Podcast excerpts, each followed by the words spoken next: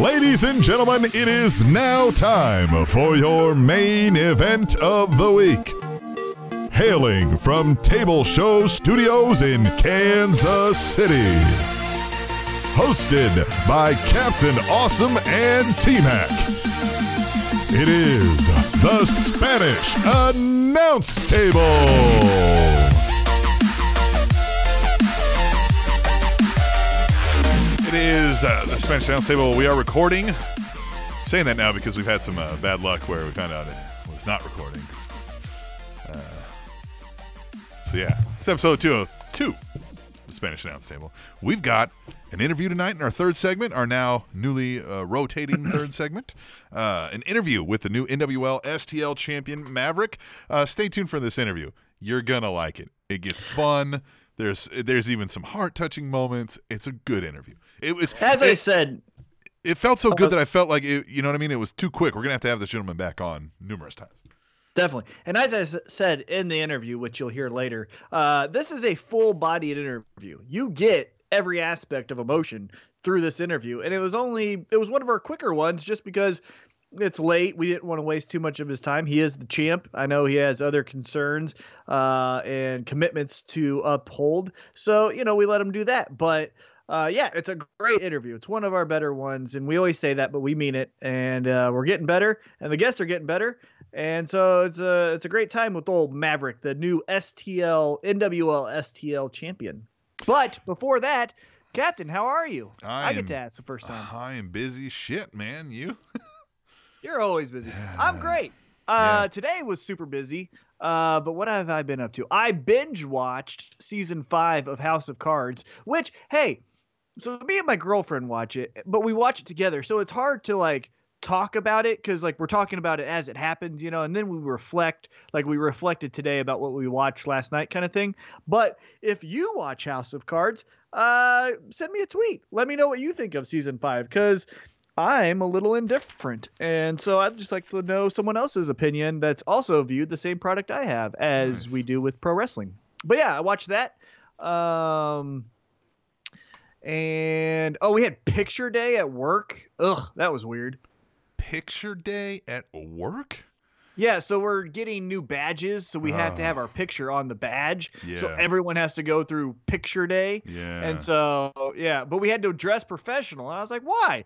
It's for us. How's our face going to be different if I'm wearing a tie? They don't want if you lost it. They don't want somebody seeing it and be like, "Ugh, that this company employs this vagabond." I was going to wear uh, a robe and, and a, a boa, but Right. they said no. Yeah, I did ask. I did ask. I was like, hey, it's professional. Look at the professional wrestlers. It's professional wrestling. Yeah. I like that. So fuck off. I like that. They All right, what said no. else, man? How's how's the new the new home doing? The new, New to you? home is still we're we're about ninety six percent done with being settled in. As I speak, there's a couple Where- boxes behind me that I need to still put up, and then there's some other decor that What? needs to be hung. Does she have But to like move stuff around to fit your stuff? Uh, she did give me about a row and a half of her library, which we've showed before You in don't our past. need that uh, much. what I, I do, I have You don't about need that much. yeah, I have about What's up, guys? This is Jet Royal. Five Mad And you're listening, listening to the Spanish I have National Spanish 35 Table. books. Yeah, but- How many No, she has about 200. Yeah, and she's got like textbooks and encyclopedias and like, you know what I mean? Yeah. Like she's got all Foreign kinds of language like yeah. books right. about you know how to learn French better because uh, she's fluent in Yeah. French. Not not how to learn French, how to learn French better. Yeah, yeah, yeah, Right. yeah. She is fluent in French. Uh, can read it, can speak it. Uh, one of how my favorite how to learn French better for women who date dummies. Right? There it is. There it is. the new book. Actually, going back to pro wrestling, uh, you know, she she is highly intelligent. I am definitely dating up. She is oh yeah. my better half. Yes. Amazing. I can't give her any more compliments because but you need they to. would all be done. you should. However, uh, I know. I mean, I'm. I couldn't. I could go on and on, and I still. It still wouldn't be enough. That's what I mean. And all the sappy stuff aside, what my point is is, uh, as I watch Monday Night Raw and SmackDown, you know, she'll read a book. She'll we'll pl- we'll both play with the dog, but she'll typically just be kind of distracted a little bit, doing her own thing, right? Reading a book, maybe on Facebook, things like that. But what always catches her ear is if Maryse or Kevin Owens speaks French, and she just instantly is like, ugh, because French Canadian French Totally is different, than French from Paris and you know cities like that in France. And she just is like, that is the disgusting way to say those words. Like the most disgusting way to say it is the way Marie says it. Like Heat. it's so hilarious because I don't Heat. catch it. He- Yeah. Well, yeah, you would. like, Yeah, and like when uh you know on, on this Monday segment when uh, Maryse uh, storms off because Miz went through the clock and all that stuff, yeah. and he's yelling "Je t'aime, Yeah. je t'aime." She was like, "That's not horrible." It was great. I love it. I I love, it. it. that. awesome.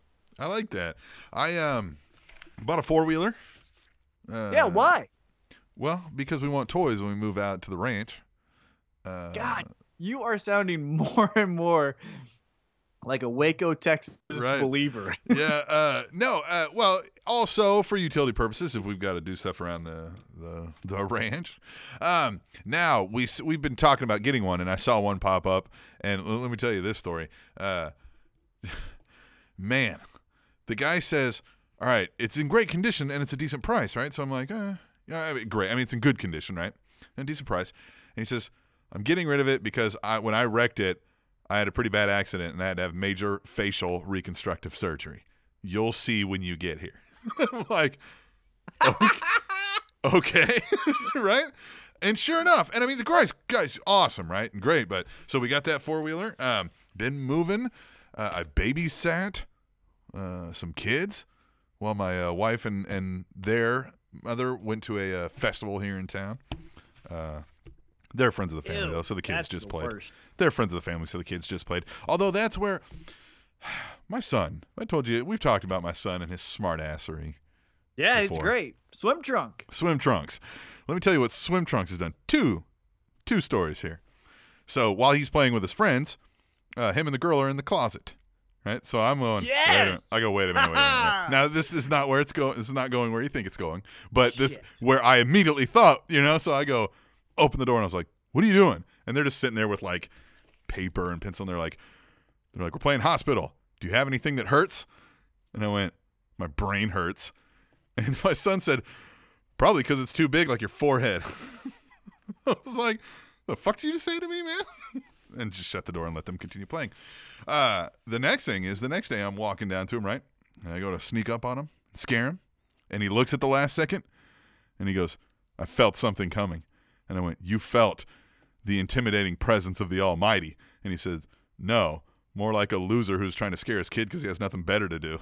And I said, I said, I said, I said, I resent the loser part. That right? is a great line. Right. Good for him. Right. Swim trunks. So there's a snapshot into how my life works. All right. Love so we've had a lot of we've had a lot of wrestling, man. Wrestling. Let's talk about was a some good wrestling. week. Yeah, let's get into the three P's. Let's do it. Explain what the three P's are.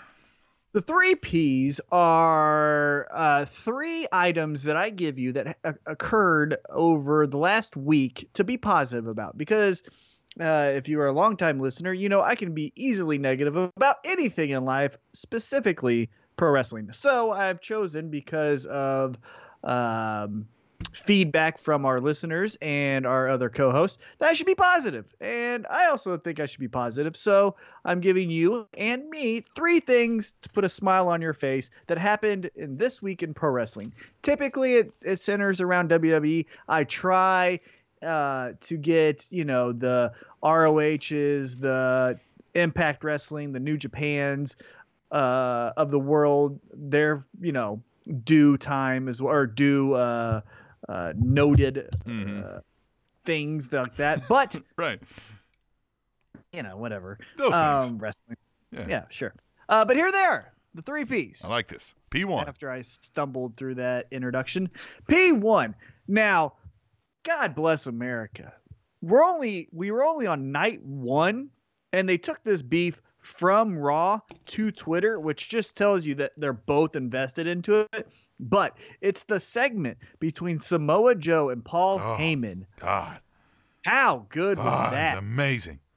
because Paul Heyman does his, you know, hey, this is an awesome promo, and this is why you should be excited about this matchup, right? You're the w- worst case scenario because of the damage that you can do to my client. But remember, Brock Lesnar can do that same amount of damage to you, even though you're Yeah. the right hand of destruction. Right. Yada, yada, yada. It's fucking awesome, right? But then Samoa Joe gets like fucking serial killer rapey on him and puts him in a corner Yeah. and it's like i want you to describe the pain Well- and suffering you're going to go through Well, and, then fucking chokes him out but and no mic. Like he just starts Yeah. talking to him. That was the best part, even I think. Yeah, just oh, that was great. And that was unique. yeah it wasn't it wasn't uh in the mic i'm talking to you everyone can hear it was a real like okay so now that the segment's over this is the real shit and Mhm. i'm gonna fucking hurt you and i know that you need to tell brock lesnar how bad this hurts Oh, and it was fun. And then they even do a follow up with when Paul Heyman's in the uh, training Mhm. room, which was I don't know why you're being choked, but anyhow, uh, and then he goes and he shows the phone. And it says Brock in all Yeah. caps, which that was a great little Yeah. tidbit. Is all caps. Brock. But and then he calls and he's like, "I'm coming next week." Like, fuck yeah! Who knew that a stopgap feud? Because we all know that it's Braun Strowman and Roman Reigns that are going after Brock, but this stopgap feud is gonna steal the show. yeah, Fuck yeah, great. Samoa Joe. Fuck God. yeah, Paul Heyman. if these guys can work well together, they're just gonna muscle throw each other around. They're just gonna, ah, it's gonna be great. I'm excited. Imagine the fucking suplexes and the power that Brock Lesnar knows he's going to have to bring to throw a 300 pound fucking tub of Samoan goo, Samoa Joe fucking around the ring, right? Mhm. That's gonna be awesome. I'm excited. All right, P2. It's a table of three. Or is it table of three or table four three? Table four three. Table for three. The table for three. Now, I did this last week with the Jim Cornette, Eric Bischoff, Michael Hayes, right? Well, Mhm. they hit another home run. Randy Orton, Ric Flair, Bruno Sammartino. Say what? Say what? Now, I will give them this little bit of criticism, but it was no one's fault. But there were a couple different times when Ric Flair and Randy Orton were like, "Yeah, remember back in those days?" And then Mhm. Bruno was like, Nope. "I wasn't there. Yeah. Like, I wasn't in Evolution." You know what I mean? So, it, but that's no one's fault, right? Right. but Orton and Sammartino connected really well because Orton played the facilitator to this whole conversation, right? Like he was the one who's like, I got you a question. I got you a question, Okay, right? I gotcha. And so he did really well. And then, you know, Ric Flair will tell a story at the drop of a hat. And then Bruno Sammartino even like dug deeper into, you know, the years that he lived uh in uh Italy. I believe it was Italy, right? I don't know. Yeah, I believe it was Italy. Yeah. uh, uh, yeah Oh, flying his youth and stuff. Yeah, yeah, yeah. Yeah, sure. before, right. yeah, before he came to America, Right. and he like dug a little deeper into you know uh, what that was like, how horrible it was for his mother, and you know the Nazis that took over uh, the part of the country he lived in. It was fantastic. So that was P two. Keep hitting those home runs for table for three. Loved it. Loved it. All right, and then P three is the new wrinkle in the Enzo and Cass story. I like this Mhm. right? So Yeah, now too. Cass gets jumped. And they say, Did you see anyone? And he doesn't see anyone, but he grabs Enzo's chain that's Yeah. laying next to him and hands it to Enzo. And then on top of that, Enzo gets a win with Big Show, who does not as good, but just as serviceable of a Cass as Mhm. Cass. Right. And then Cass looks at Big Show, and now we have a new suspect. So is it the revival? Is it Enzo? Is it Cass? I Is love it, it. Big Show? Who knows? I love that. Who? Who? Who? Who? So three P's raw right now. Uh, maybe it's because the bar is so low. However, fuck yeah. Good Raw, yeah, it's got two some interesting storylines going, and we'll delve more into that when we get into Tweet the Table. But first, we're here to talk about the news, right? Some of the hottest topics of the week. We love to break them down, kind of go over them. Some of these stuff that you'll find on the dirt sheets. There's obviously plenty more, but we're just going to pick four. Yeah? All You go first. All right, I will go first. And you know, we didn't. Uh, uh, we're both in the midst of a move. We had this interview going, super busy at work. So normally we have some funny headlines and stuff, but we're not going to have that this time. Hey, if you want funny headlines, donate a dollar. Yeah, donate a dollar. All right, WWE is planning to hold live events in the United Kingdom twice a month after the UK Championship Series officially kicks off. Uh, top stars that were featured on the series recently signed new deals. Uh, Ryan Satin of Pro Wrestling Sheet was the first to report the news. The current plan is to shoot the television show every six weeks and for the live events to run every other week in the UK. Huh? Look at Tyler Bate. Mhm. Let's just I've never heard of a deal that he has. I mean, he I don't know what kind of money he's making, but he has to be making a shit ton of money. And I say this for this reason. So now he's in the WWE UK, right? He's already mm-hmm. the first ever WWE UK champion, right? Right. So now you know he probably got a new contract with this new development in the UK series, right? Yeah. Or whatever special. I don't know what we're calling it, but programming, the WWE UK programming. Right. Well, he's also on Progress, right? Yeah. The promotion uh, started by a stand-up comedian and his friend that's just killing it right now Mm-hmm. with uh, Dunne and Riddle and all those other guys. And then he's in another promotion called OTT, which is Over the Top, which is based, I believe, in uh, Dublin, Mm. Ireland. Wow. I mean, think of that. And the kid's only like 20, right? Like, I mean, he's, He's, like a, 20. Yeah. And now he looks like he's 43, but he's 20. yeah. And it's just incredible. Like, make that money, Tyler Bate. Yeah, Good he's for doing you. it. He's doing it. And this is where WWE's trying to go. They're going to have, they're going to set up shop in UK and try to run that all the time so that the people in the UK network have more incentive to watch the network, right? And buy the merch and all that stuff. So they have their own little UK thing in addition to the big show in, in the US stuff. And then India will have one. Like, this is WWE's long term plan, I feel like, to be setting up around the world with these deals that they'll air on the WWE network. And there Yeah, we go. just it's feeder promotions. truly the World Wrestling Federation at that point, Yeah. right? And then that's when I think you need to hopefully like I love I love the idea of two shows with two different champions because it gives you a reason to tune in to each show specifically, right? Mhm. Like I think it's weird that if you had one champion, they bounce around. It's like, well, I like him better on SmackDown. I wish he would just stay there. And then when he goes on Raw, I hate it or, what, or whatever, right? However, Yes.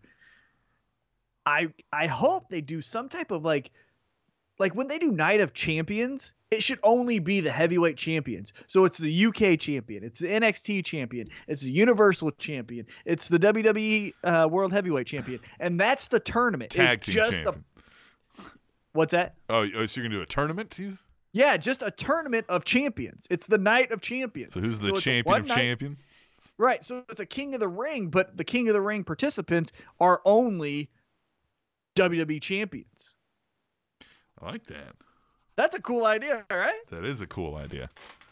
Yeah, I like that. I Yeah, like that. I like I got All little right. chills thinking about it. All right, All let's go to number two. All right, let's do that. A little bit of sad news here. WWE Hall of Famer Harley Race has broken both legs after a Ooh. fall in his home in Troy, Missouri on Tuesday. Uh, Race sustained a fracture to his right femur and suffered breaks in his left fibula and tibia, as well as a spiral break of his Oh. left ankle. That means Jesus. it like turned when he was yeah. Oh my God. The W the WWE Hall of Famer required emergency surgery to relieve the swelling in both legs late Tuesday night. Uh, he was subse- subsequently uh, required four blood transfusions and underwent surgery on Friday to reset the fractures. Jesus, the older you get, the harder that shit is when you just fall. God damn. So, uh, Well, fall's We, what uh, killed Dusty Rhodes. what's that? A fall is what killed Dusty Rhodes. I know that's what I'm saying. So Mhm. this is really scary news. So uh Spanish announce table and I assume all of our, listeners are wishing him a speedy recovery. Um, a little bit of sad news, but I mean that's what happens unfortunately as you get older. So uh, the best news is that uh, he Is you know is comfortable and keeps on this- kicking around. is this another testament to how tough uh, he is, how tough Harley Race is. We've heard it all the time. Read off the stuff he said again, uh, or that he did again, like a spiral yeah, fracture of it. Yeah. Ray sustained a, frac- a fracture to his right femur Uh-huh. and suffered Which breaks is the upper in his leg left one, right? right and Right. suffered breaks in his left fibula and tibia as well as a So that's the spiral knee and the break right in the yeah as well as a spiral break of his left ankle i didn't even know what that meant until you described it right then because i was well, like I'm assuming that's what that has to mean, Yeah, right? Like it has that, to be. that that's what oh And if you want more stories about how tough Harley Race is, as I mentioned in my three Ps, the table for three with Ric Flair, Bruno Mhm. Sammartino, and Randy Orton, Flair tells some fucking awesome stories about Harley Race. I so imagine. check that out. Yeah. Well, yeah, hope he gets well soon, and we'll move on to another one. According to a new study done by Magna Global for Sports Business Journal, the median age of wrestling television viewers has almost doubled. Since the year 2000, the age of the professional wrestling television viewer, which was 28 years old then, uh, has risen now to a median age in 2016 of 54 years old. Of the 25 sports covered in the study, which used data from this study, uh, or excuse me, from the 25 sports using data in the study, wrestling saw the biggest increase in median age. Deadspin picked up the story, though Dave Meltzer tweeted that the premise is accurate, but the current average sounds high. Raw and SmackDown are still in the 40s. There's still something here, though. They're not attracting younger viewers.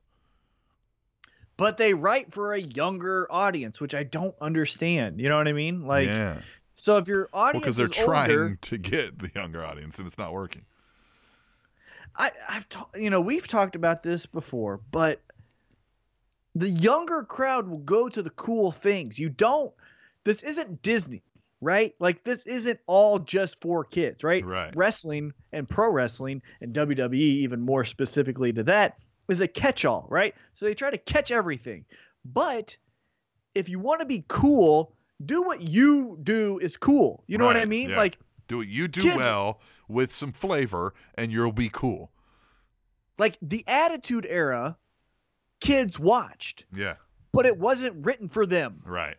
because the worst thing you can tell a kid is this is for you you know what i hated the most as a kid is Yeah. when when i was like 12 13 14 and like for christmas or or birthdays or just whatever type of gifts i would get and it was like four teens books i was like fuck this this is stupid i don't want to be a teen i want to be a stuff fucking adult Yeah. yeah.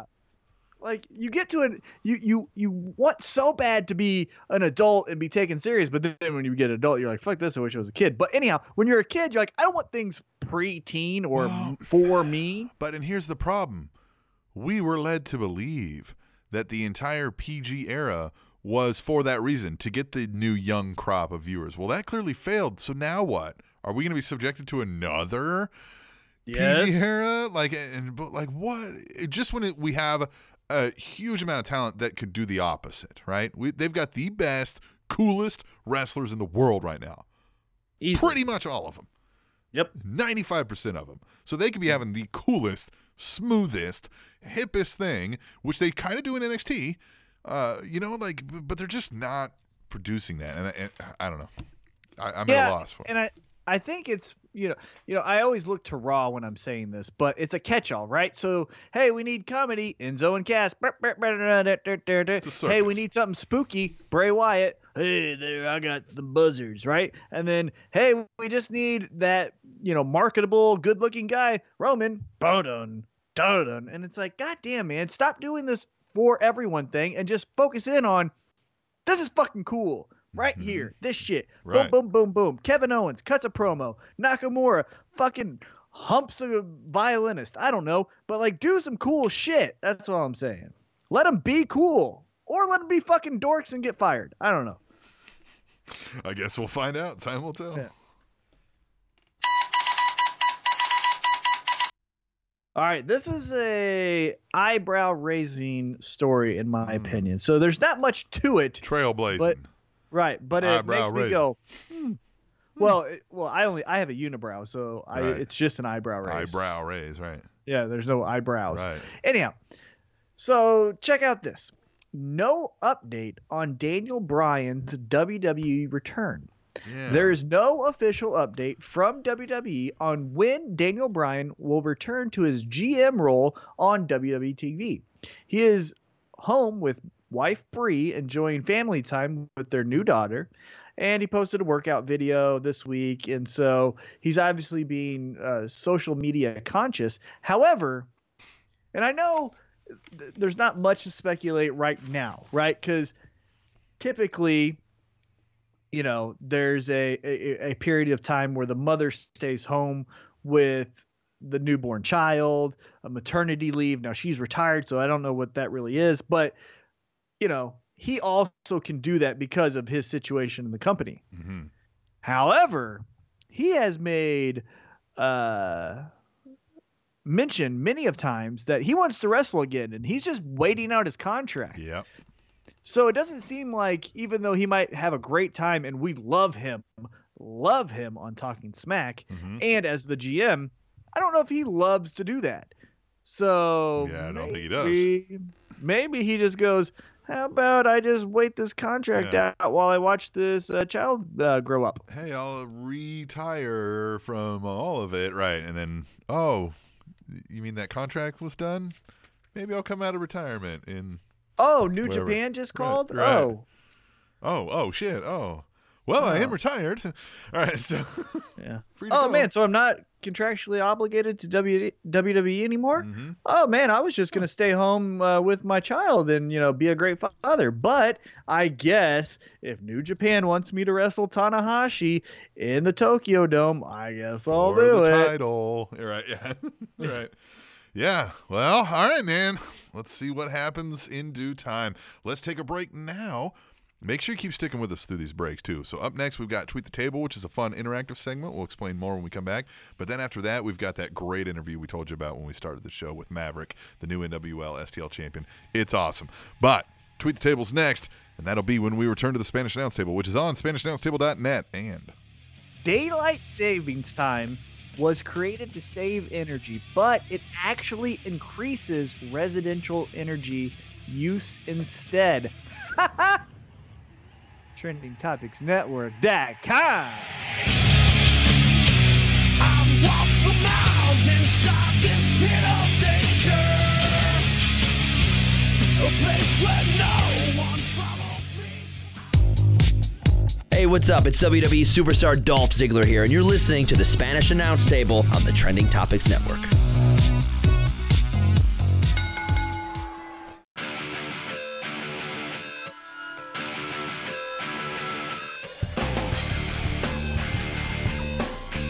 Episode 202 of the Spanish Announce Table, the real Spanish Announce Table, this good old American bred and raised, and that means the same thing.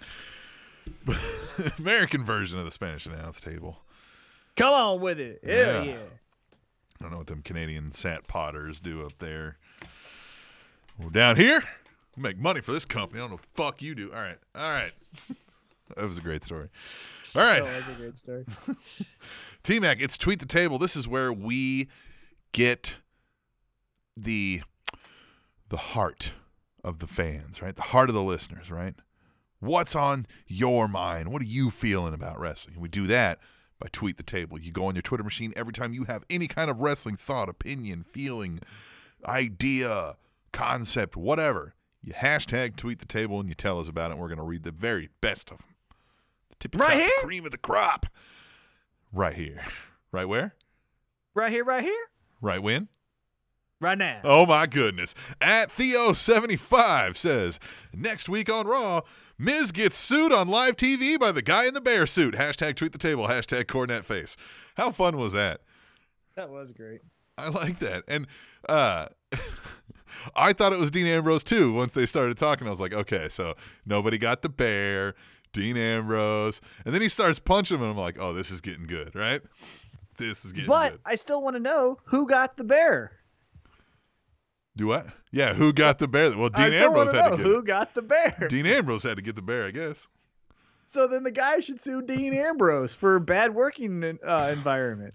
So the Miz now seven time Intercontinental Champion, second only to Chris Jericho at nine. Is it time to get Miz back in a world title picture here? Miz is doing It was the on best work.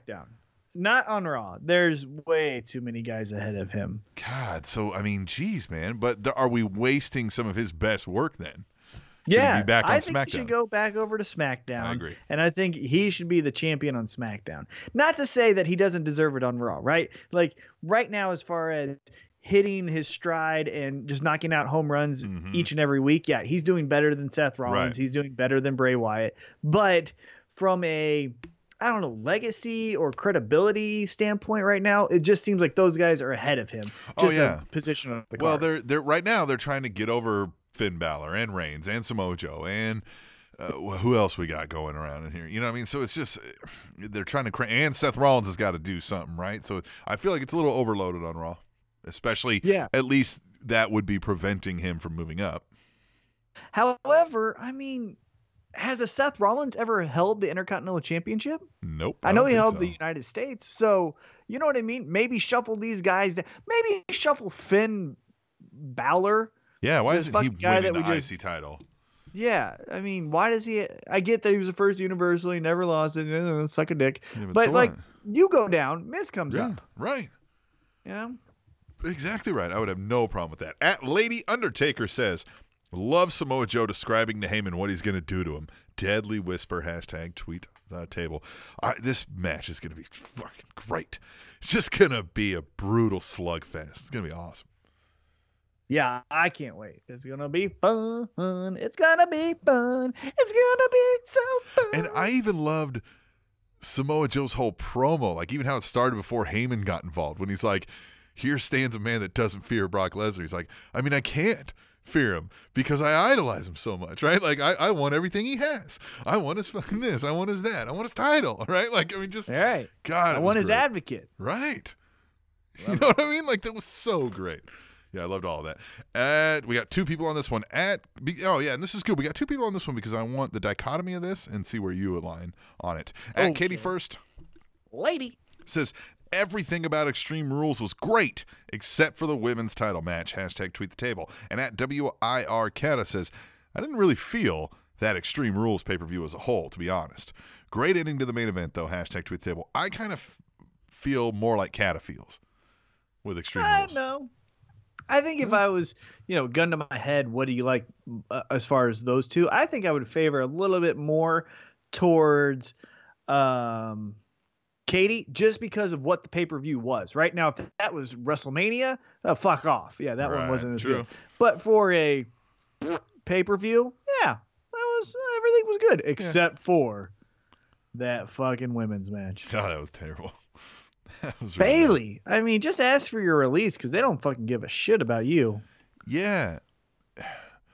What? Why did you book all this to still have her pull up lame and not do it? Like, And is she's afraid of a fucking stick? yeah. Like I don't. I saw her throw bait, or I saw her throw Sasha Banks into a barricade as hard as she could. Kat had tweeted this. I didn't include this, you know, just because you know we've got to we can't include them all at some point. But uh, he even said, "Wait a minute." So Bayley got in wrestling to not hurt people. Like this makes zero sense. Well, I understand the like physicality, right? Like, hey, I'm not in this to injure people Sure. and you know permanently Assault scar you. them for life, right? I'm Right. in this for competition and to know who's the best.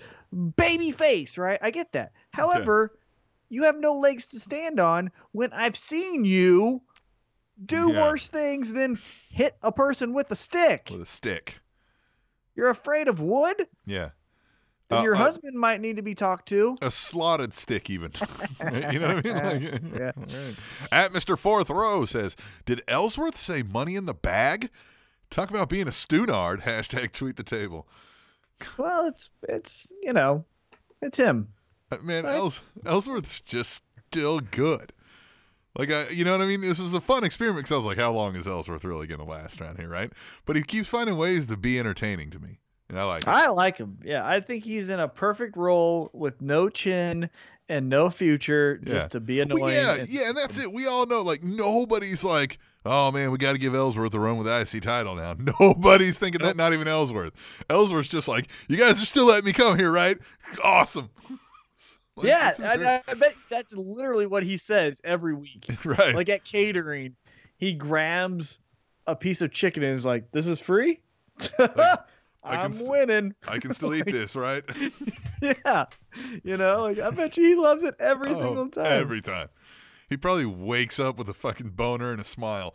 At the Yeah. Iceman forever. and not even thinking of a woman or a man. Right. It's just like, hey, it's another day. All right. At the Iceman forever says, those feathers Alicia Fox brings to the ring make it look like she just skinned an ostrich. Hashtag tweet the table. Alicia Fox, man. Well, you know what she could do with those uh, feathers Hmm. is put it on that forehead that fucking shines so bright and cover that shit up. Shine so bright. All right. At Theo75, TJ Perkins was a crappy champion and is still a crappy wrestler. This gimmick sucks, and I'm taking a burrito break. Hashtag tweet the table. He's not a crappy wrestler. Yeah. He's not a I crappy you there. wrestler at all. He is high level as far as just performing an in-ring match. But this fucking whatever we're calling it is bullshit. yeah. This, yeah. At Katie first. His promos are so unrelatable. Yeah. Well, and he's just, yeah. There's no Has he never character talked? here. The only character insight we got to TJ Perkins in this WWE run is Brian Kendrick used to cruise by the school and pick him up to fondle him. That's all we've got so far as to who the fuck Right. this guy is. Oh, and he likes video games. Like, great. So Cool. does- you're so Xavier. You're a Right. light-skinned Xavier Woods. Right.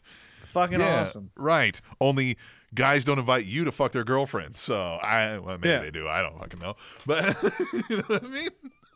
Right? Right? Right. Right? Mhm. Wait, there it is. throw that in there. All right, at Katie first Lady. says, Well, clearly Mr. T attacked Big Cass with that gold chain. I knew it. Hashtag tweet the table. Good reference. It's Mr. T, man. He did it for his mom. I don't know. Does does like a Chris Mercado know who Mr. T is? Well, he probably knows that he loves his mama, but that might be it. I don't know. I mean, maybe, maybe he went back and watched some old. Uh, probably not. I think you know who Mister T is. Maybe not. I guarantee you, my son would not. Now, there's an age difference, obviously, between Chris Mercado and my son, but You think a, a high school senior would know who Mr. T maybe is? not. Maybe That's cr- not. God damn it, we're old. Right? Fuck off. time. Go fuck off. Time. Mr. T. They'll be like, who the fuck is that? At Balatosis X says Corey Graves making a Mean Girls reference on Raw. Dude is the right kind of nerd. And at B underscore double underscore D says, damn, that must be one hell of a dick pic that Graves keeps showing. Angle hashtag tweet the table. it's one hell of one, man. It's got to be a huge. But why would they keep looking at it? Well, I mean, if it's that big, you're impressed. You know what I mean? Hey, I know we looked at this uh, a week ago, but dude, look at it again. You might be confused. I don't know. You know what I mean?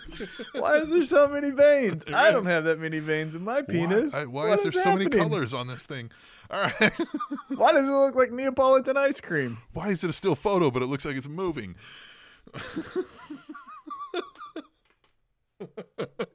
That's all they're talking about. That's all that's Yeah, going on. Why? Why? And then they Why? start a why chant. Yeah. Why? Katie first. Lady. says so not only does Lana make her debut on SmackDown Live before Rusev, she gets a title match and money in the bank. She'll win, right? Hashtag tweet the table. I hope so. How fucking cool would that be? Well, and I wonder if they know something we don't, right? I mean, she's word is she'd been training, so maybe you know she's going to come out and, and at least be solid, right? So who knows? However, if she won, right, and no other title changes took place, uh, fill fill everyone in about uh the champions. Yeah, it was some somebody on Twitter. It was uh, you know like a a blog or of some sort had pointed out that Naomi is the only face WWE champion right now. So you have what? You have Brock, you have Jinder, Jinder. you have Uh, the IC is Miz. The US is Owens. The tag teams are Usos and who's the other ones? Uh, the standard or whatever they're calling uh, The Cesaro bar. and Sheamus. The yeah, bar. The bar. The bar is actually not bad, right? It's, and if it's, just it drinking, is, but every time I like try to, th- yeah, if it was the bar, but Yeah. it's the bar. All right, uh, yeah. I mean, and I even started thinking, I was like, well, hell, even in NXT, well, like, yeah, Neville. Uh, even in NXT, you've got the Authors of Pain, and you've got Asuka, which is you know depends on who you ask, I suppose. right, and then Alexa Bliss. Alexa Bliss, right? Naomi, That's it. only face champion. Weird. Uh, it is odd to see that you know that she's got this title match, so I'm a little interested to see where this goes. Well, and also because they don't know how to write for uh he it's always been a promotion WWE of the babyface uh, chasing, right? That's Yeah. all they know how to write. They don't know how to write. Well, I mean, they wrote their greatest storyline with the babyface as the champion, but still he was trying to overcome the evil boss. Mhm. However, other than that storyline, it's always been the babyface is coming to get the title. Yay! Yay! Underdog. Whee! At Theo75 says, Moron fans, you need to stop booing. Neville versus Austin is a great match.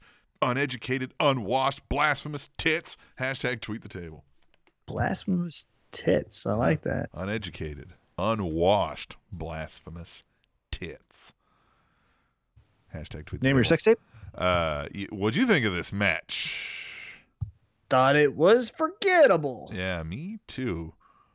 Uh, and I'm just surprised they didn't have Austin win the title. I'm a little. What do you Well, do I with like Austin that. Aries now? I like that. Keep it fucking going, right? The only way you legitima- uh, legitimize a king is by he fucking winning all the time, King of the Cruiserweights. Yeah, right? Make him fucking Yeah. king. true. All right, at Dapper Gent 2. This is the second Dapper Gent. Says super pumped for the women's ladder match. Not so much for the kendo stick on a pole match. Hashtag tweet the table. I know, I was super excited thinking I was like, hey, I'm going to watch uh, game one, right? And then, or was it game two? It was game two. And then I'm going to watch Money in the Bank. And then I was like, ah, shit, it's Extreme Rules. and I was like, something like, oh, yeah, I'm definitely watching game two. and then watching, yeah, Extreme Rules. Which both were as about of competitive as Yeah. matches. Yeah. Gosh, putting a clown suit on him. All right. At B underscore double underscore D. says, Jesus Christ. Sasha Yes? dances like every drunk white girl at last call. Hashtag tweet the table. Every. I think she's okay. Well, she starts off very. She also like the drunk girl at last call, too. Well, yeah. How'd you know, man? but I, I mean, I think she starts off, yeah, like drunk girl, right? Like, Right. hey, I'm pulling you in, Uh, and yeah. then I'm gonna mime. I got a I'm stuck. I'm stuck in a box, right? Like Yeah. she starts off really bad, Yeah. but then she realizes, like, no, I can fucking dance. I can And actually then dance. And then she okay. walks pussy first and just gets to work. Well, speaking of pussy first, the one picture they always show about her dancing with uh with old crackhead Billy Bob on the train is her grabbing her vagina. Look at any picture. Okay. It's always just like, ooh, look at it. And it's like pussy first. they know. They listen. They know. They know we know about the pussy. They know we know about the pussy. We yeah, we know. Speaking of pussy first, that's a phrase you just muttered on this show. Yeah. At the Iceman Forever says, so no makeup for Finn? That's a letdown. I always dig his entrances. Hashtag tweet the table. And at B underscore double underscore D. says, Wait, let's go back. Hold on. yeah, That is or, or is this about the same thing? what? Your your Yeah, it's about the same thing. Okay, go Yeah. ahead. I'm sorry. At B underscore double underscore D. says, was it just me? Or did the announcers and promos spend a decent amount of time shitting on Finn Balor tonight? Hashtag tweet the table. Yeah, what in the fuck?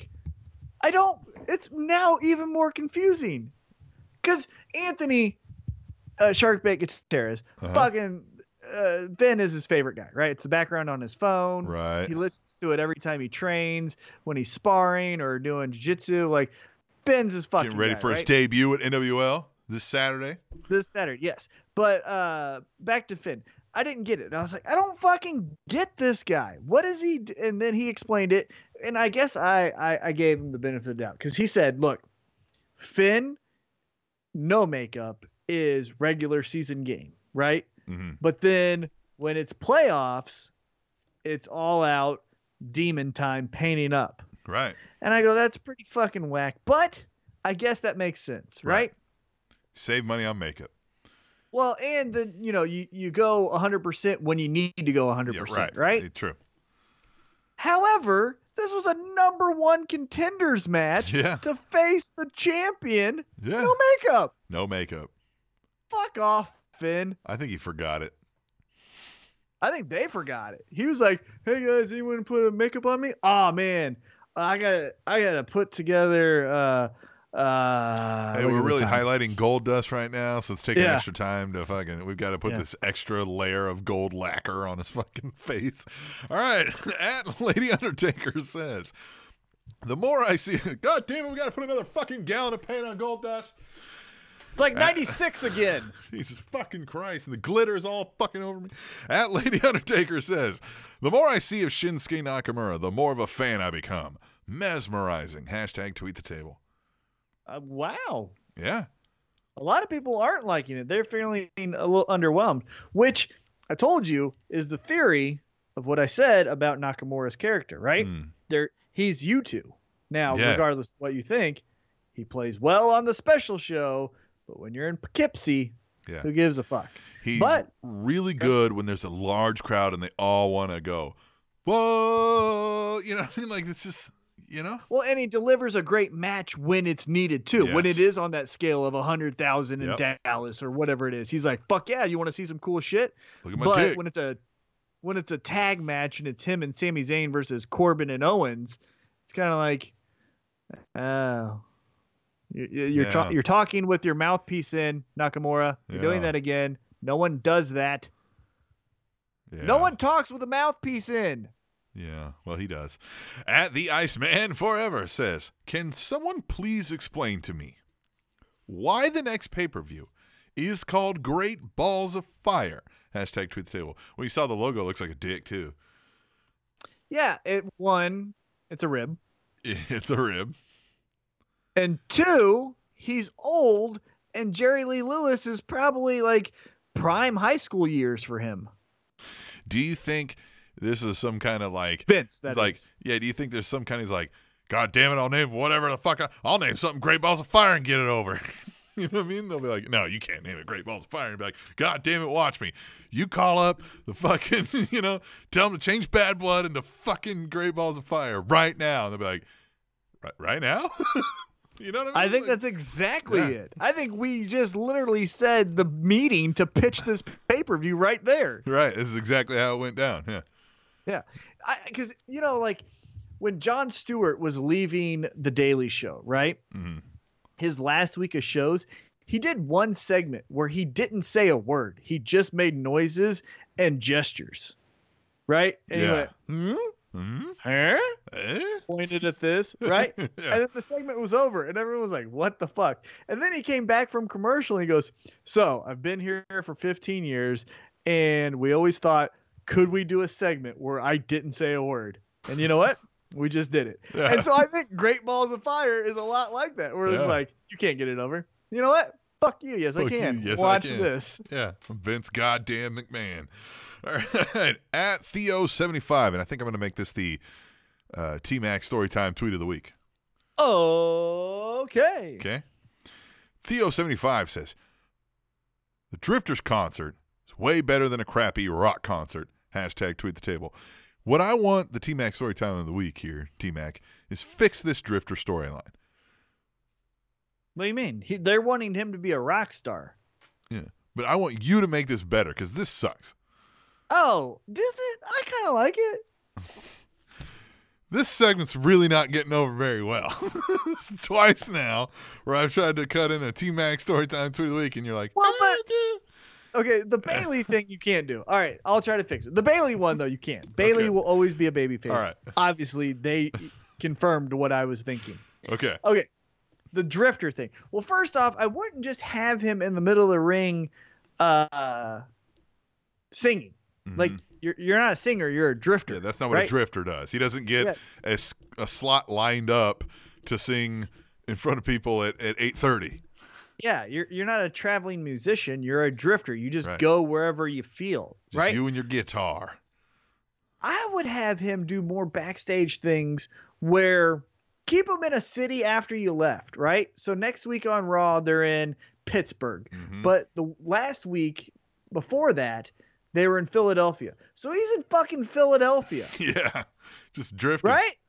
Because he's so fucking like I don't go by your rules. hmm And then you have him. Should he I like? would- Should he get to the venue by hoboing on a train? like, I mean, should he be the drifter? Well, I mean, yeah, but no one rides a train anymore. But Well, the You know what- drifter certainly would by hoboing on a fucking like cargo train. Okay, all right, but this isn't the 1930s. They're running up and jumping in. Fucking train right on But the goddamn house. Are you, you gonna jump in? No, but the drifter would. Yeah, you can't. Anyhow, um, but you know what I would do? Okay, so let's compromise, right? Let's Yeah. say that they still want to get this whole guitar thing over. Yeah. Okay. Yeah.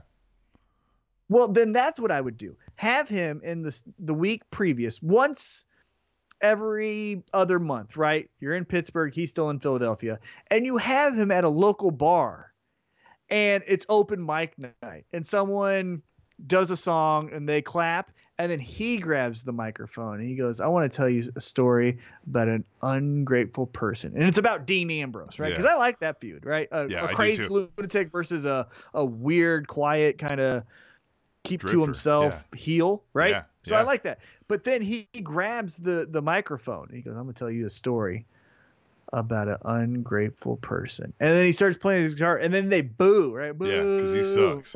And then one guy's like, "This is you're not Johnny Cash," because that's what a, a reference that Right. Vince would like, right? You're not Johnny Cash.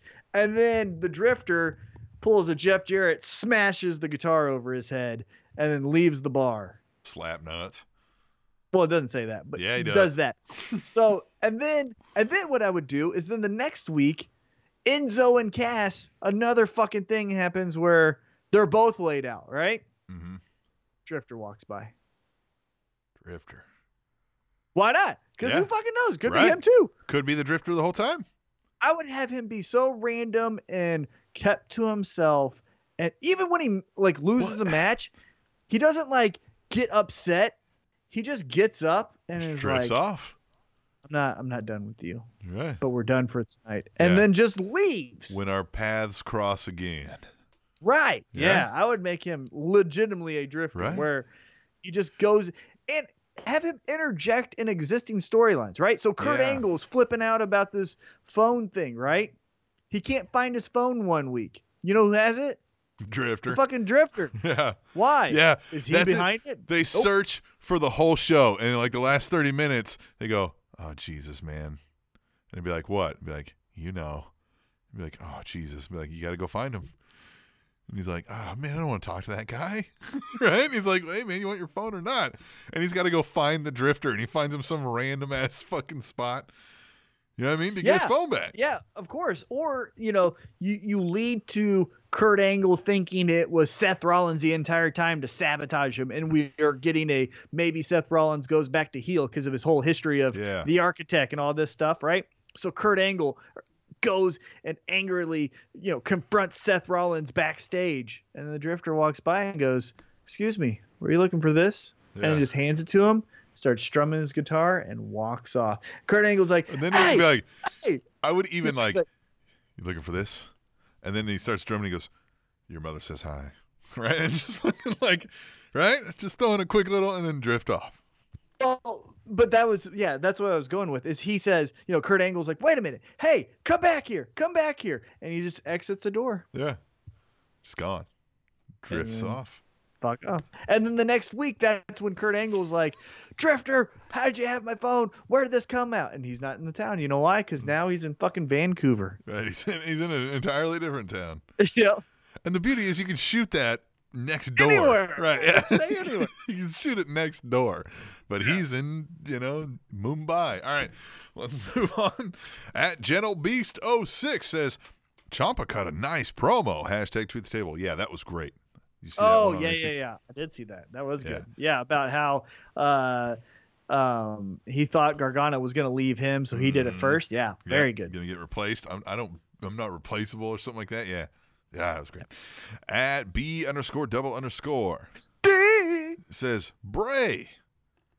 Nobody cares. Sorry. Hashtag tweet the table.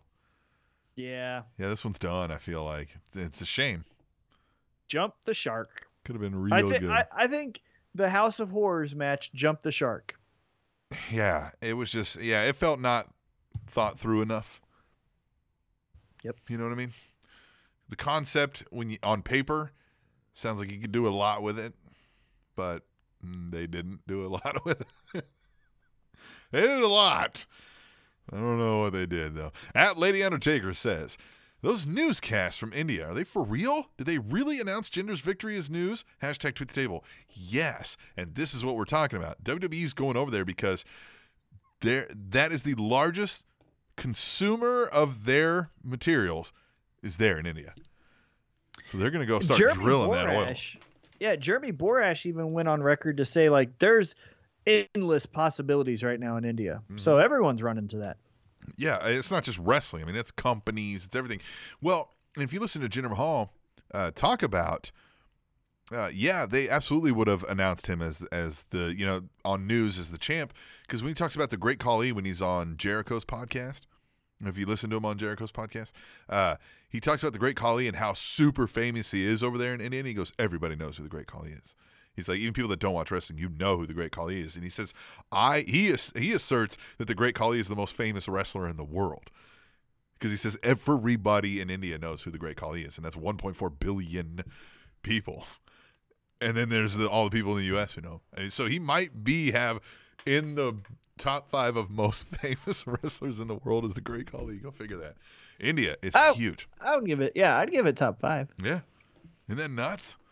That's how many people are there in India, and that's what they're seeing. That's how many people are spending money, and that's how many. Oh, it's insane.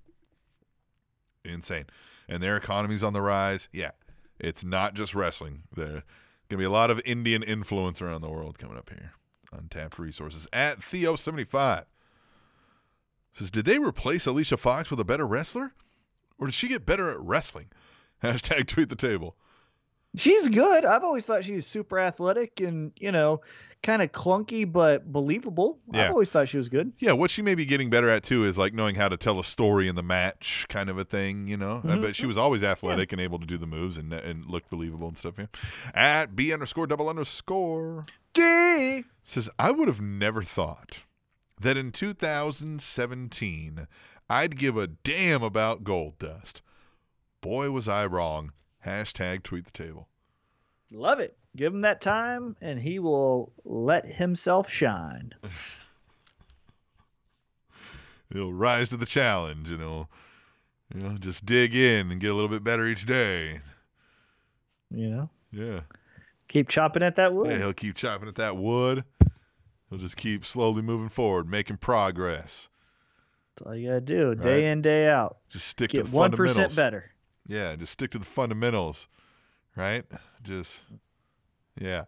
At Lady Undertaker. if you says, love what you do, you'll never have to work a day in Mm-hmm, your life. At Lady Undertaker says, I enjoyed the Fashion Files noir. Move over Humphrey Bogart. Hashtag tweet the table. What I don't like about where they're going now is the tele the telepathic. They can hear each other's thoughts.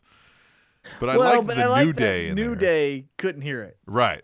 That was if fun. New Day could, if New Day could, then I'd be like, okay, what the fuck? Right. Everyone hear it, but maybe that's their connection is because they can hear each other Right. in So, yeah. So yeah, and I guess it, it might open some more comedic possibilities and stuff. I liked the New Day better in that segment uh, because of things like that. When he's like, "Okay, so it looks like they're doing that thing again." So well, let's get out of here. yeah, And then they're like, we're black. I love, I love the little Yeah. nuances We're when Big white. E goes, "We're black," and looked at uh, Fandango and said, "And white." white. Yeah. Like, Well, and did you like when they were face to face squaring off, I was like, God damn, Fandango's looks bigger than Big E. Now, obviously, Big E's thicker, right? But I was like, shit. He's like Fandango Yeah, he's like an he can go. athlete. Fandango's a fucking athlete. goddamn, Johnny he's a big Curtis dude. knows what the fuck he's doing. Oh, did you see how I pulled the cat out of there and called him Johnny Curtis? Yeah. I can't remember his WWE name right now. Even though it's on the bottom third, but I'm gonna say it's At Theo75 it says, I really hope old leather with implants does not return to Raw since uh, it's been much better with Kurt Angle. Hashtag tweet the table. Hashtag cornet face. Here's my guess. This is my official guess. Okay. I think it will be clue upon clue upon clue that it is Stephanie, right? Yep. Where Corey says, She sent me another text. Who's she? Ah, I'm sorry. I wasn't supposed to say that, right? Mhm. Clue upon clue upon clue. Kurt Angle goes, If you don't think I'm doing a good job, you come out here and you address me, you know, boss to employee or however he wants to say that, right? And then Vince fucking McMahon walks out. Nice. And that's who has a problem with him. I like And that. you know who has Vince McMahon fight for him? Triple fucking H. And then we have Ah. Triple H versus Kurt Angle. that, that would be good. I like that. All right. God damn, you're good at God, this. Fuck yeah, I'm good at this shit. At I'm not at GBL. anything else. At G, yeah, well, yeah. At GBL316 says, hashtag tweet the table, Rich Swann, and one half of the Mega Powers 2.0, Sasha Banks, hashtag legit boss. So is Sasha here now? Is that what she's doing now? Or is this just a thing? Here's how dumb. I don't know about that. Here's how dumb the 205 purple ropes are. Uh huh. Did you watch that match by the by the way? Did you watch the No. intergender tag team match? No. Okay. Uh, just Google a picture of the match, right? Just Yeah. Google a picture. Did you notice the ring color? Nope. Did you notice the rope color? Nope. It wasn't 205 live. Oh. So then why the fuck do we do it for the Neville match? Yeah. Dumb shit. Yeah. That's true. Right now it's intergender, so nope, it's not 205 live. But, but do you see what you're doing with their branding? It makes no fucking sense. It's convoluted. It's just a malarkey of shit. You know, cut it out. Knock it off at B underscore And double. why can't why can't Neville eventually? This is what uh, the other thing I don't get. Why can't Neville say, "I'm tired of being king of the cruiserweights. Next is the Intercontinental Championship." Yeah. Why why is he only saying, "Well, I guess I got to find T.J. Perkins again"? Yeah. Like, if you think you've conquered it, move on. Well, or why can't you try to go get both? yeah, exactly. Why aren't we having a match where it's uh Miz or let's just say Dean Ambrose wins it again, or let's say a babyface wins it. Let's say it's uh Seth Rollins beats Miz for the Intercontinental Yep. Championship, right? Why are we not have not having a Intercontinental Championship versus Cruiserweight Championship match of Neville versus Seth Rollins? That'd be fucking awesome, wouldn't it it? would be, yeah. And think about this: if Neville gets a, it's a non-title match, right? But if And Neville gets gets the windfall, victory. then he gets a shot, right? He gets a, you know, he gets a match later against him for the title. Right. And now you add credibility to 205 Live because you're like, well, I'm going to fucking watch this because that guy beat Seth right? Rollins. Yeah, he could. Yeah, right. Stop separating these people like it's a fucking. They're separating them like the fucking clowns that come out of the circus and they all run out of the car. Yeah. That's what 205 Live is. Yeah, There's like, "Dun, dun, dun, dun, dun, look at us, we're running around. And then they get back in the car and drive away. And then you go back to the circus. yeah. like, that's what they are. Yeah, at B underscore double underscore D. says the club reduced to already in the ring jobbers. That's sad. Go back to Japan, guys. It's better for you there. Hashtag tweet the table. I agree. Look, we've got other tag teams that can do what these guys are doing right now, and let them go be stars again. You know where people like them. Well, Like, and uh, I'll add that it's only sad for you because I don't give a shit. Yeah, I I don't even think it's sad. I'm just like, yeah, yeah. It's sad that somebody else that you know what I mean that we might get behind is is there, but not getting to do that spot, right? Hey, maybe they can go to their true calling of opening up their own body shop. Right, with Goldberg. At Lady Undertaker says Cesaro and Sheamus are Raw Tag Champions again. Hail to the Swiss Superman and Celtic Warrior. Hashtag tweet the table. They should just call themselves that, right? It's not it's just the Swiss Superman and the Celtic Warrior. I like the bar. Yeah, and they're the bar. I have them drink and say that they set the bar. Yeah, they're the bar. Well, You're- I've talked about this European bar going, you know, Yeah. pub pub crawling, right? And your fucking viewer, as we uh, touched on in the news, is 55. Yeah. They like drinking. But and you've got to make them suave and cool a little bit, right? You know what I mean? But then they get in bar fights, and it's easy. It's easy, man, and it's relatable.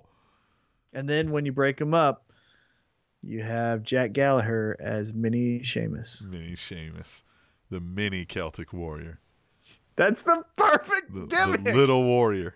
yeah. Oh, my little warriors. And then, like, Gallagher is, like, flexing behind him. Mm-hmm. Yeah. Yeah.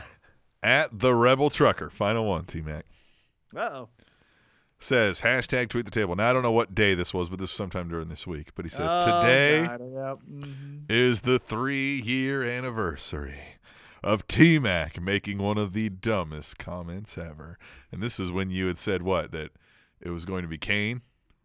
No, I okay. It wasn't that I wanted it. I will defend myself. It was what I thought WWE would do because Daniel Bryan's injury. So I thought at Money in the Bank that Kane would defeat Daniel Bryan for the WWE Championship, which would serve as a transitional champion to get it back to Randy Orton.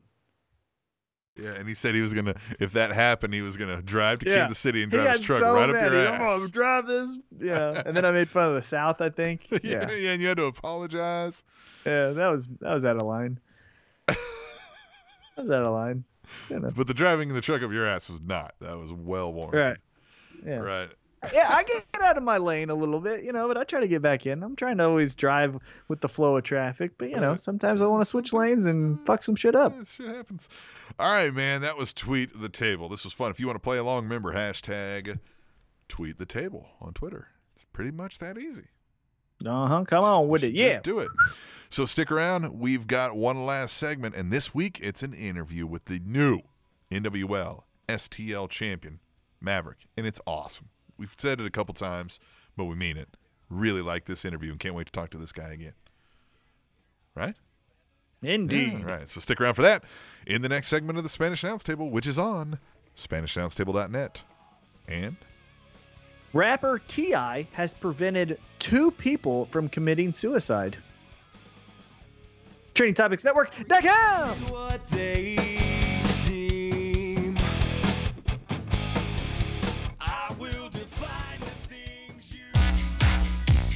What's up, guys? This is Jet Royal. And you're listening, you're listening to the Spanish Announce Table. Spanish Announce Table.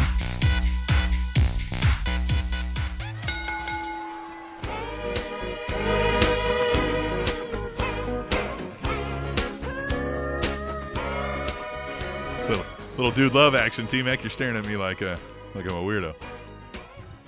Well, I thought you always played the same music, and I this isn't the music. I do, but we are in a, you know, we got this new format now. We're on the third segment. It's not really a second hour ish. Uh, so I'm just doing uh, regular music. Well, we do the interview first, as everyone knows, so Yes. it could be in the second hour. You don't know. Well, I'm sure it will be rolling into the second hour ish, but uh, you know, Man, mix it up a little I bit. I tell you what. I tell you what. Uh, you just wanted to hear disco. No, I keep you on your toes, man. I keep you uh I keep you paying attention. You've said it a lot of times. You you you don't even half hear when we're doing What? the show sometimes. Yeah, exactly right. hey man, it's episode it's episode 202. We do have another interview and this one is uh, we've been talking to this gentleman. We actually interviewed him once and I think I deleted it. Delete uh cuz I'm Yeah, I'm you sh- did, not me. You. because I'm a shitty friend, and uh, you know, and I don't know what I'm doing half the time. Plus, we were at Up Down, which meant I had had a few drinks in me that evening. So that's how that went. But what we've got is the new, brand new NWL STL champion, Maverick. This this guy's a.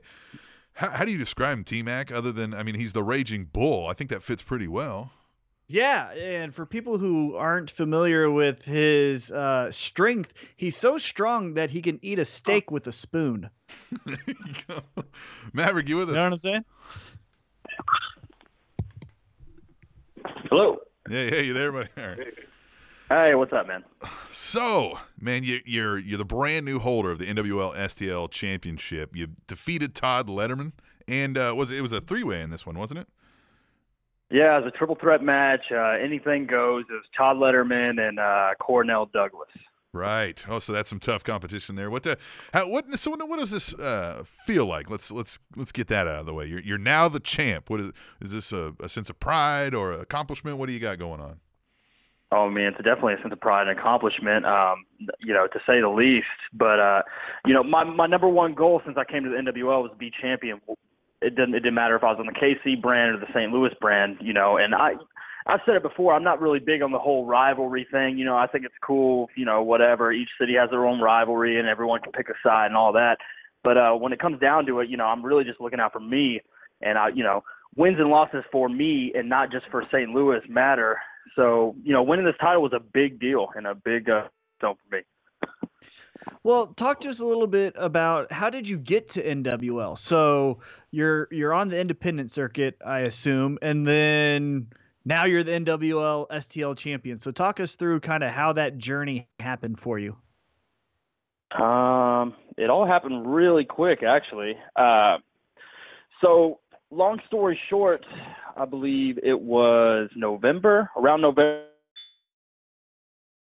out of a relationship.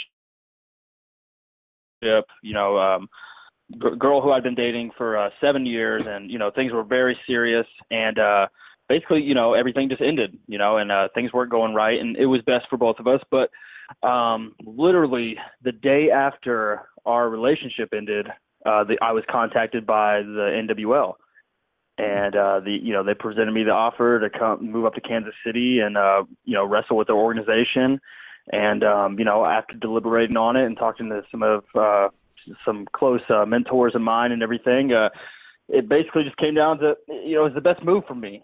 You know, coming here and uh, working with the NWL and trying to get this thing off the ground. So where were you wrestling at before the NWL? Like, uh, were you with another promotion, or were you bouncing around? And uh, for people who are unfamiliar with your career, where were you? Were you in like the the deep south, you know, of Texas, or where were you at there? So I was mainly wrestling in Texas, uh, Oklahoma, Louisiana, and Tennessee. Um, but yeah, for the most part, I mean, because I, I was living in Texas at the time, I was living in Fort Worth, Texas, and uh, yeah, that's where I'm from. That's where all my family is, and yeah, that's mainly that's where I was working is Texas. But you know, every other weekend I'd be traveling to state to state. So you said this was a uh, uh, kind of a mutual split here. You didn't have to like skip town, and this was an easy way out. This No. right, okay. No, no, nothing like that, man. Uh, You know, I, I, I believe that everything happens for a reason, you know, um, w- whether a relationship ended or whatever, but you know, it just, it just seemed to be the right decision, you know, Okay. and, uh, everything just fell into place and I'm really glad, uh, for the decision I made. So we've talked to a lot of folks, you know, in the NWL now about how this opportunity arose, and we've talked about the numerous benefits that are even exclusive to NWL. But what stuck out for you when they made this call that made you feel like, okay, this is the right move? Oh, I guess what really I, I was still on the fence about everything, and then I guess when I actually came and checked out the you know the corporate office and actually had FaceTime and one-on-one time with people within the company and people who work within the office and saw how passionate they were about this and how passionate they were about the product and how much they wanted everything to succeed and just seeing how everything was run like you know a well-oiled machine um, it really gave me a boost of confidence in making my decision. So uh, it was really just getting face to face time with you know the people running the ship.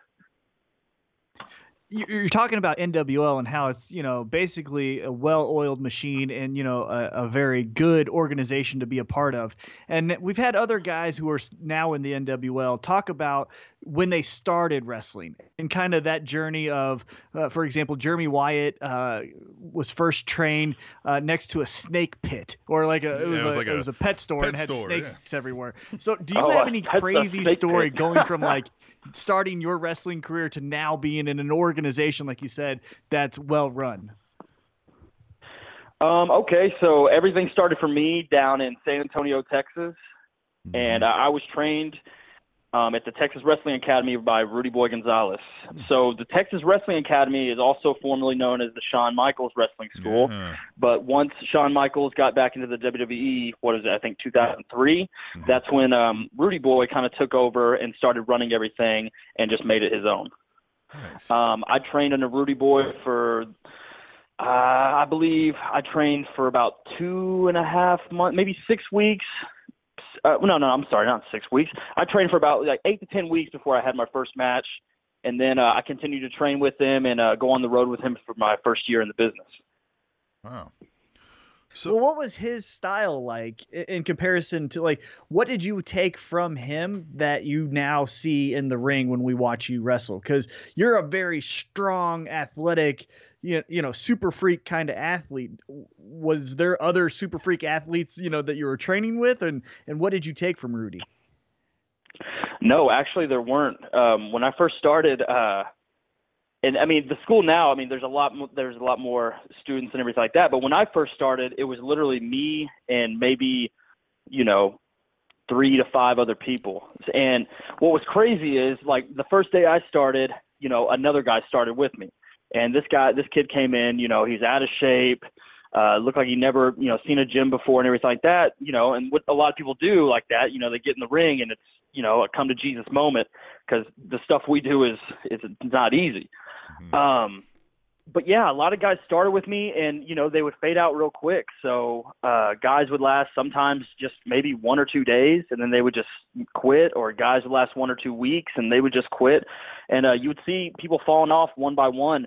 But um, I think you know the best thing about Rudy Boy is uh, he really drills in like the fundamentals and um, really taking pride in the business. You know, he won't even let his students have their first match until they've bought their own boots. You know, and uh, it's just those kind of old school mentality towards the business and making people appreciate it and make people you know, really pay their dues. You know, we'd have to put up and take down the ring at all the shows. You know, we'd have to go out and pass flyers, you know, and random places all over San Antonio. Um, just things like that, you know, really helped me get ahead and really helped me um, grasp and um, I guess, you know, what, just appreciate this business more and not take things for granted. That's great. So, so man, when you Yeah. uh, when he sends you out for your first match, what's what's the gimmick? Um, well, yeah. So my gimmick before coming to the NWL, I was Moonshine Mantell. Okay, gotcha. And basically, uh, what I did was take, uh, if, if one of my best friends came up with an idea, I took his idea and I tweaked it and my, I made it my own. You know, I went with the Mantell name because, uh, you know, the Mantell name is kind of sy- synonymous in Texas, especially with, uh, you know, Johnny and Ken Mantell up in the Dallas Fort Worth area. Um, also, you got Dutch, you know, the Dirty Dutchman, Dutch Mantell, Mhm. and uh, I was always a huge Dutch Mantell fan. Um, so you know, I adopted the Mantell name. Johnny Mantell gave you know gave the blessing, and uh, yeah, we kind of went from there. Nice. I like that. So, how was that first match when, when, you, like you said, you're down there with Rudy's training you, and you're going out there, you're nervous. Like, how did that go? First match was uh, at our gym where we trained at and everything like that, in Okay. San, south side of San Antonio. And uh, it, my first match was awesome. I was in there with uh, one of the guys I trained with, uh, Alex Rains, uh, good friend of mine. He's in Houston now. Okay. uh, basically, you know, my first match, I had all my people, you know, all my friends came out, all my family came out. It was, you know, I must have had like 30 to 40 people in the audience just there for me, you know, and it was really cool because coming out there because they all know how hard I, you know, I wanted this and how long I've been working towards, you know, getting to that moment and everything. It was really cool to have, uh, you know, all my friends and family there to support me. And the match itself was actually pretty good. So, uh, it was actually, you know, one of the things when I came through the curtain, you know, everyone was like, that was your first match. You know, that's pretty damn good for a first match. So um, I was very happy that night, and it was a very surreal night, too, because, um, yeah, I mean, just a lot of things, a lot of emotions going through. I imagine. Well, going back to the NWL, you know, you're from Texas. Now you're living in Kansas City. You're wrestling for NWL St. Louis. Uh, what's it been like, kind of away from your fa- uh, family and friends, and out here, you know, in the middle of the country, wrestling for a new startup promotion? How's that been for you? Um, I mean, it's been difficult. You know, it's always difficult being away from your uh, family and uh, relatives, and just cu- kind of coming out here on the fly. And um, you know, one day I was planning on you know moving somewhere else in the North Texas area, and the next I'm just like, okay, screw it, I'm going to Kansas City. um, this isn't the first time you know that I've been away though, because I my first year in, I actually traveled over to Japan. I was over there for two months training And uh, you know, same thing. You know, it's it's hard being over there. You know, not knowing anyone, but you adapt pretty quick, and uh, you you become friends with everyone else who's uh, out here doing the same thing as you do, and um, you know, through all the hard work and all the training, all the practices and everything, you you know, you adopt new friends and uh, you become close with those people. So, I mean, man, just kind of on the surface, you've been to Japan, you're from Texas, so you've got all of that, you know, great wrestling history. And now you're here in Kansas City, and, you know, we've got some great wrestling history with, you know, Harley Race and the Ortons. Did you grow up a wrestling fan, or was this something like that you decided after high school that you wanted to try? Uh, I grew up a wrestling fan. I I was kind of like one of those kids who used to like when when my other friends would mention anything about wrestling, I'd be like, "Oh, okay. Why do you watch that fake crap? It's all dumb, yada yada yada." And then I actually sat down, and I remember I started watching like some of the WCW pay-per-views and stuff with uh, a few of my buddies, and I really just, I for whatever whatever it was, it, something about it just drew me in, and I was I was almost hooked immediately. And after that, you know, I just. uh you know, I was a huge WCW mark, big Sting fan, loved the NWO, all that stuff. And uh, I'd say, you know, it was about the time I was like nine or 10 years old that I was like, okay, this is what I really want to do, you know, with my life, and I really want to pursue this. I like that. See, now we're starting to kind of delve into who you are, and I think that's a good transition. Uh, like who you are as a wrestling fan and a wrestler is a this is a good transition into our segment that we like to get a good kind of just good view across the wrestling industry, right? With each of our guests, and we ask them the same five Yeah. questions, right? You get the idea. You've seen Uh-huh. this kind of this concept before, but we're the Spanish announce table, so we had to call it something cool, right? So we called it. Cinco preguntas. All right, this is all in Spanish. You speak Spanish? Uh, see. You'd be the only one. Oh, All right, so- you'd be the only one. All right. So, the, do what? You ready I'm for sorry, I this? didn't hear what you guys said. I got cut off. No, this is fine. No, we're, we're just going to run by some quick questions for you, and feel free to and please do expand upon the answer. They're not. It's not like a rapid fire, right? So when we ask you, you know, uh, Okay. the first one, you kind of give us the why, also. Okay. So the first one is uh, who's your favorite wrestler of all time? Oof. Yeah, and we get multiple answers if you can't nail down one, too. This is, you know, let's have fun with it. Yeah. Uh, I'd have to break it down to, you know, um, Mick Foley. Chris, and Chris Benoit. Nice. Those are uh, those are probably my two favorite. Uh, Chris Benoit, just something about his intensity in the ring, and um, it just made you know anytime he was in the ring, you're like, you know, holy shit, this guy's about to take someone's head off. It didn't matter if he was you know five foot nine. You you know that believability, that credibility was there in every match. And uh, Mick Foley, man, I was I was about the biggest Mick Foley fan you could be growing up.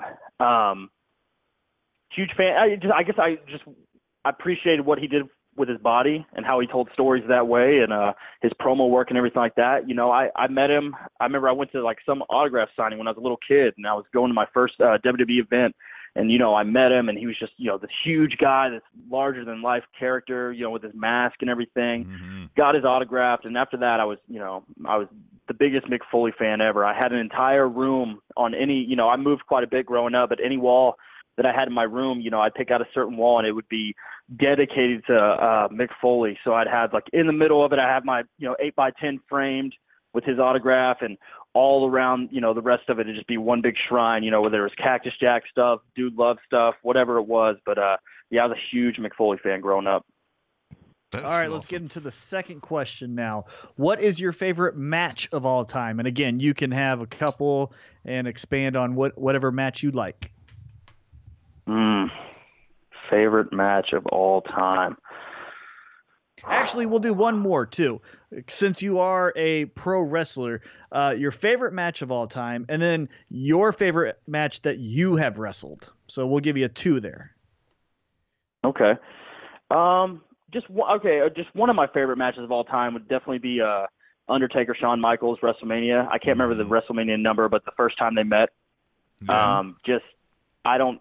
I mean, everything in that match just flowed, and uh, you know, just huge Shawn Michaels fan, Undertaker fan, and uh, what they did was just you know nothing short of you know awesome. right. And myself, uh, I mean, right now, I mean, the biggest high I've gotten is you know winning the St. Louis championship, man. So if I had to say anything, it was this match I had this past Sunday when I brought the title home.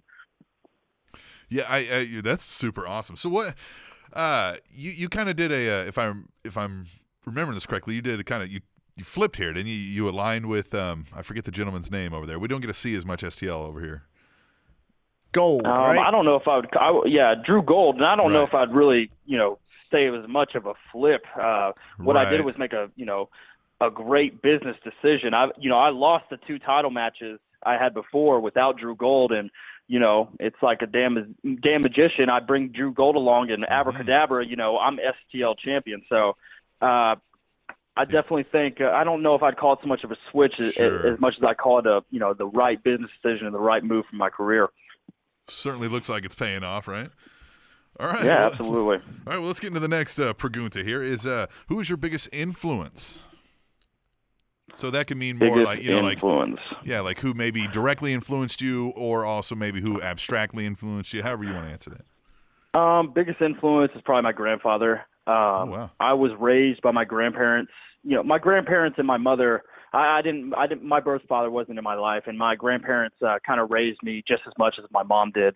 And uh, my grandfather, you know, stepped in the role as my father, and he was there to pick me up and take me to all of my practices. You know, he was the one who took me to my first, you know, handful of WWE events. Um, he was the one watching wrestling with me on Monday nights, you know, and uh, you know, he he was a tough o- old bird, man. You know, he had two open heart surgeries, uh, had a you know a list of things wrong with him, um, beat cancer, and he you know he continued to fight all the way to the end. So uh, he's my inspiration. You know, he's my uh, he's my rock, and uh, you know I'm very grateful for everything he did for me. I have no doubt there's toughness in your family. I think that's that's, Yeah, that's, for that's clear. obvious. Yeah. All right, now we're going to take a left here and we're going to get to some weird stuff. So here we go. We're going to start with the next Cinco Pregunta. And it, it is what is your favorite term in pro wrestling as far as like babyface, heel, uh, skin the cat, things like that? What's your favorite wrestling term? Mm. Jeez, I don't know. Uh, uh, probably I don't know. Work or lock. I I don't know. We have this Yeah. ongoing joke with a lot of the guys here. and It's just you know we yell out "lock up with me" out of nowhere, and people just lock up. You know, in the middle of you know a supermarket or stuff like that. So. Uh, Wait a don't know, minute, we gotta like get some stories That's a weird question. I don't know, Yeah. man. Hold on. Oh yeah, yeah. Oh yeah, we got to get some stories here. Have you locked up with a fellow NWL wrestler in a supermarket? Uh, that may or may not have happened. Oh, I, I wonder what the reactions may or may not have been of the passersby in the supermarket. It's such a Yeah, Yeah, man. joke. You're just there buying groceries, and all of a sudden, you know, two two bigger guys just are in the middle of the aisle and just locking up with each other. in fanny packs, no doubt. I imagine. Uh, that might have, yeah, those might have Right. been worn too. I don't know. Right, could have happened. All right, well this this last one is it's not even really a question, it's just more of a fun experiment and it's kind of going to put you on the spot. So so we hope we don't get any heat after this, but we're going to pretend we're in a creative meeting here, okay? And it's the All three right. of us, all right? It's it's you, me and T-Mac, and we're booking you for your next big feud and I mean to the top as big as everything is there is like mania level type event top thing here. Your next big storyline against my co-host T-Mac. I need you to give me a hmm. storyline. I'm sorry, I didn't hear the last Oh. part of that. So I need you to give me a storyline for this. Give give you a storyline for me and T Mac. Yeah. Oh yeah. all right, all right. Yeah. Um, okay, okay. Well, let's say that uh, T Mac has been just uh, you know coming around the locker room a little bit too much. You know, getting a little bit too too comfortable with some of the guys, and uh, what he did was basically sit in the champ's chair while I was gone, and he took the champ's chair without asking. And uh, you know, I when people take my chair, especially when I got to put on my boots, all my gear, I got to take off all my clothes and hang up my towel and everything. I use the chair for everything. So T Mac comes in there and he just takes over my chair. He's ass naked on it because Oh. for some reason he felt like he had to switch clothes, even though he doesn't, you know, get in the ring or do anything. And so now me and him got to settle in the ring. Because I don't like when T Mac gets his butt sweat on my chair. I don't like when anyone puts their butt on my chair, let alone their butt sweat. So me and T Mac, we got to throw down now because I can't be having that. Well, of course. So then, t- tell me, are you going over? Is this a squash? What, what's happening here? Oh no, we're gonna have a, a chairs match. It's gonna be Oh, a chairs yeah, of match. and course. use all the chairs in the building. It doesn't matter if it folds. It doesn't matter if it lounges out. Whatever the chair, you can bring a lazy boy. Whatever the chair is, we're gonna be beating each other with chairs until one of us comes out the victor. Jeez, I imagine who that's gonna be. Well, this is fun. We uh, T Max butt sweat is uh, it's one of the most atrocious things that you can come across in the world, Well, and especially on the champ's chair. but that's the obviously, but that's the most justifiable reason to ever have a chair match in re- wrestling history, right? Yeah, Like it's not just like I just want to hit you with it. It's the genesis of the feud. Right. Like that's perfect. Yep. That is that is great. Absolutely. That is, that is some great storytelling right there. All right, man. So what's the next? What's the next big time we can see the champ? When's the next NWL STL event? Uh, fill the folks in on on where they can get all that and and how they can follow you, all that kind of stuff. Let's get some plugs out. You know what? Um, you can see the STL champ. I will actually be at uh, the Scottish Rite Temple this Saturday, and I will be in action in an I seven I seventy series match. The match itself hasn't been announced, so I'm not going to you know give any further details on that. But that's where you can find me next with the NWL this Saturday at the Scottish Rite Temple, and I believe bell time is seven thirty. That's great. Um, as far as as far as Twitter and Instagram and Facebook, it's all Maverick NWL. You can find me on all three of those handles at Maverick NWL.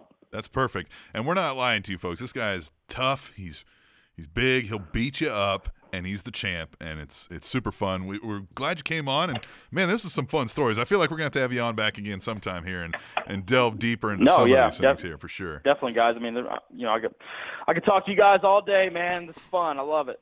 Good talking to you. All right, this is great, man. We appreciate you coming on. T Mac, what'd you think? I tell you what, man, as as strong as he is, he's also that cool. And like Yeah. he was that was a great interview. And I tell you what, I'm not kidding you. I'm not trying to put him over.